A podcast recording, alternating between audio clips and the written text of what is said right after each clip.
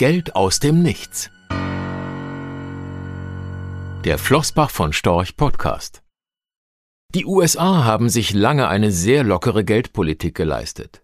Jetzt zieht die Notenbank die Zügel an. Was bedeutet das für die Staatsfinanzen? Wie viel Realität steckt in filmischer Fiktion?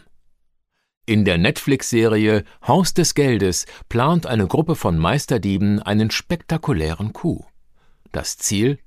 Im Rahmen einer mehrtägigen Besetzung der spanischen Notenbankdruckerei so viel Geld wie möglich zu drucken.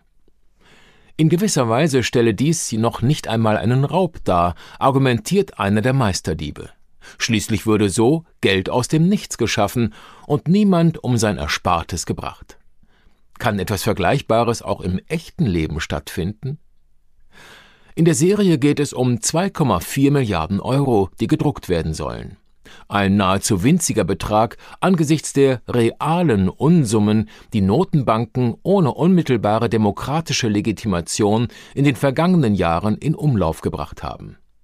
Jetzt bahnt sich ein vorläufiges Ende dieser außergewöhnlichen Geldschöpfung an. Die anziehenden Inflationsraten drängen die Notenbanken zumindest vorsichtig von ihrem hochexpansiven Kurs abzurücken. Die Amerikaner gehen dabei voran. So hat die Federal Reserve Bank ihre Anleihenkäufe bereits deutlich reduziert und will sie bis März ganz einstellen.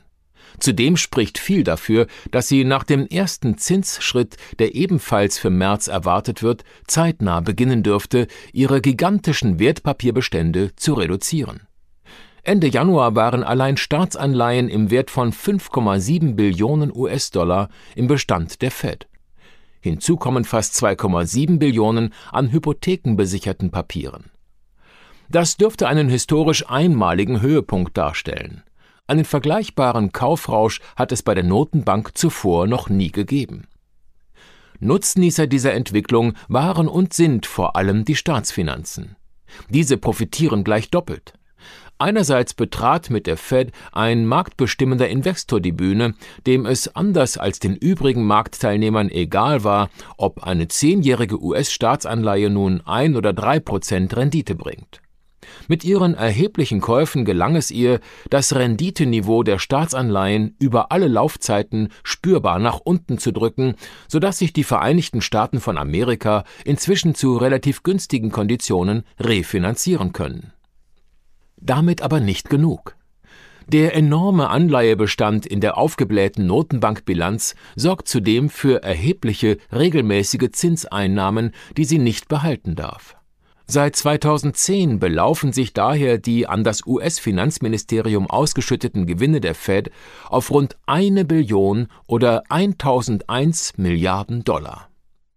Die US-Staatsfinanzen wurden in den vergangenen Jahren also erheblich von der US-Geldpolitik gestützt. Dennoch hat sich die Neuverschuldung, also das Defizit, in den vergangenen beiden Fiskaljahren auf unglaubliche 5.907 Milliarden Dollar erhöht. Die Staatsschuldenquote lag zum Jahresende 2021 bei gut 130 Prozent des Bruttoinlandsprodukts. Wenn also die US-Notenbank nun plant, Zinsen anzuheben und ihre Bilanzsumme zu reduzieren, wie steht es dann um die Schuldentragfähigkeit der amerikanischen Regierung? Höhere Zinsen verteuern, kurzfristig gesehen, die Kosten der Regierung für die Neuverschuldung und alle Anleihen, die auslaufen und zu schlechteren Konditionen refinanziert werden müssen. Vermutlich dürften die Staatsfinanzen von der derzeitigen kurzfristigen geldpolitischen Entwicklung langfristig aber nahezu unberührt bleiben. Grund dafür ist die sogenannte Reflexivität der Notenbankpolitik. Das bedeutet, dass Zentralbanken keiner Einbahnstraßenpolitik folgen, sondern ihre geldpolitische Ausrichtung ständig überdenken und auf eine veränderte Wahrnehmung der Anleger und ein sich veränderndes Wirtschaftsklima reagieren.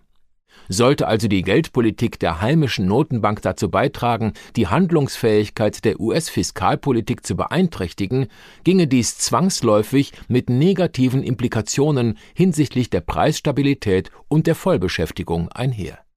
Und diesen beiden geldpolitischen Zielen ist die Fed verpflichtet.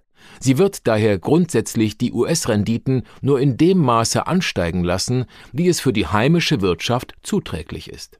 Solange aber die amerikanische Wirtschaft brummt, können die Staatsfinanzen angesichts der dann sprudelnden Steuereinnahmen durchaus etwas höhere Renditen vertragen. Und sollte die Notenbank den Bogen doch überspannen, können sich US-Regierung und Finanzmarktteilnehmer wahrscheinlich auf ein bewährtes Reaktionsmuster verlassen. Im Fall von wirtschaftlichen Krisen oder zu niedriger Inflationsraten hat die Fed die Zinsen in der Vergangenheit immer wieder relativ rasch gesenkt oder im erforderlichen Umfang Staatsanleihen aufgekauft, sodass die Schuldentragfähigkeit gestiegen und damit der Schuldenberg letztlich immer weiter gewachsen ist. Beim Haus des Geldes auf Netflix ist das Glück für die Protagonisten nach dem gelungenen Coup letztlich nicht von Dauer. Ob auch die Rekorde bei den Staatsschulden und das Ausmaß der Notenbankinterventionen eines Tages teuer bezahlt werden müssen? Sicher beantworten lässt sich diese Frage nicht. Die Gefahr, dass strukturelle Probleme angesichts günstiger Finanzierungsmöglichkeiten immer weiter in die Zukunft geschoben werden können, ist in jedem Fall real. Auch aus diesem Blickwinkel erscheint der Versuch der Fed, zeitnah eine geldpolitische Normalisierung anzustreben, durchaus geboten. Rechtlicher Hinweis. Diese Publikation dient unter anderem als Werbemitteilung. Sie richtet sich ausschließlich an deutschsprachige Anleger mit Wohnsitz bzw. Sitz in Deutschland, Österreich, Luxemburg und in der Schweiz. Die in dieser Veröffentlichung enthaltenen Informationen und zum Ausdruck gebrachten Meinungen geben die Einschätzungen von Flossbach von Storch zum Zeitpunkt der Veröffentlichung wieder und können sich jederzeit ohne vorherige Ankündigung ändern. Angaben zu in die Zukunft gerichteten Aussagen spiegeln die Zukunftserwartung von Flossbach von Storch wider, können aber erheblich von den tatsächlichen Entwicklungen und Ergebnissen abweichen. Für die Richtigkeit und Vollständigkeit kann keine Gewähr übernommen werden der Wert jedes Investments kann sinken oder steigen, und Sie erhalten möglicherweise nicht den investierten Geldbetrag zurück. Mit dieser Veröffentlichung wird kein Angebot zum Verkauf, Kauf oder zur Zeichnung von Wertpapieren oder sonstigen Titeln unterbreitet. Die enthaltenen Informationen und Einschätzungen stellen keine Anlageberatung oder sonstige Empfehlung dar. Sie ersetzen unter anderem keine individuelle Anlageberatung Angaben zu historischen Wertentwicklungen sind kein Indikator für zukünftige Wertentwicklungen. Diese Veröffentlichung unterliegt Urheber Marken und gewerblichen Schutzrechten. Eine Vervielfältigung, Verbreitung, Bereithaltung zum Abruf oder Online-Zugänglichmachung, Übernahme in andere Webseite der Veröffentlichung ganz oder teilweise in veränderter oder unveränderter Form ist nur nach vorheriger schriftlicher Zustimmung von Flossbach von Storch zulässig. Ein umfangreiches Glossar zu Themen und Begriffen finden Sie auf www.flossbachvonstorch.com slash glossar slash.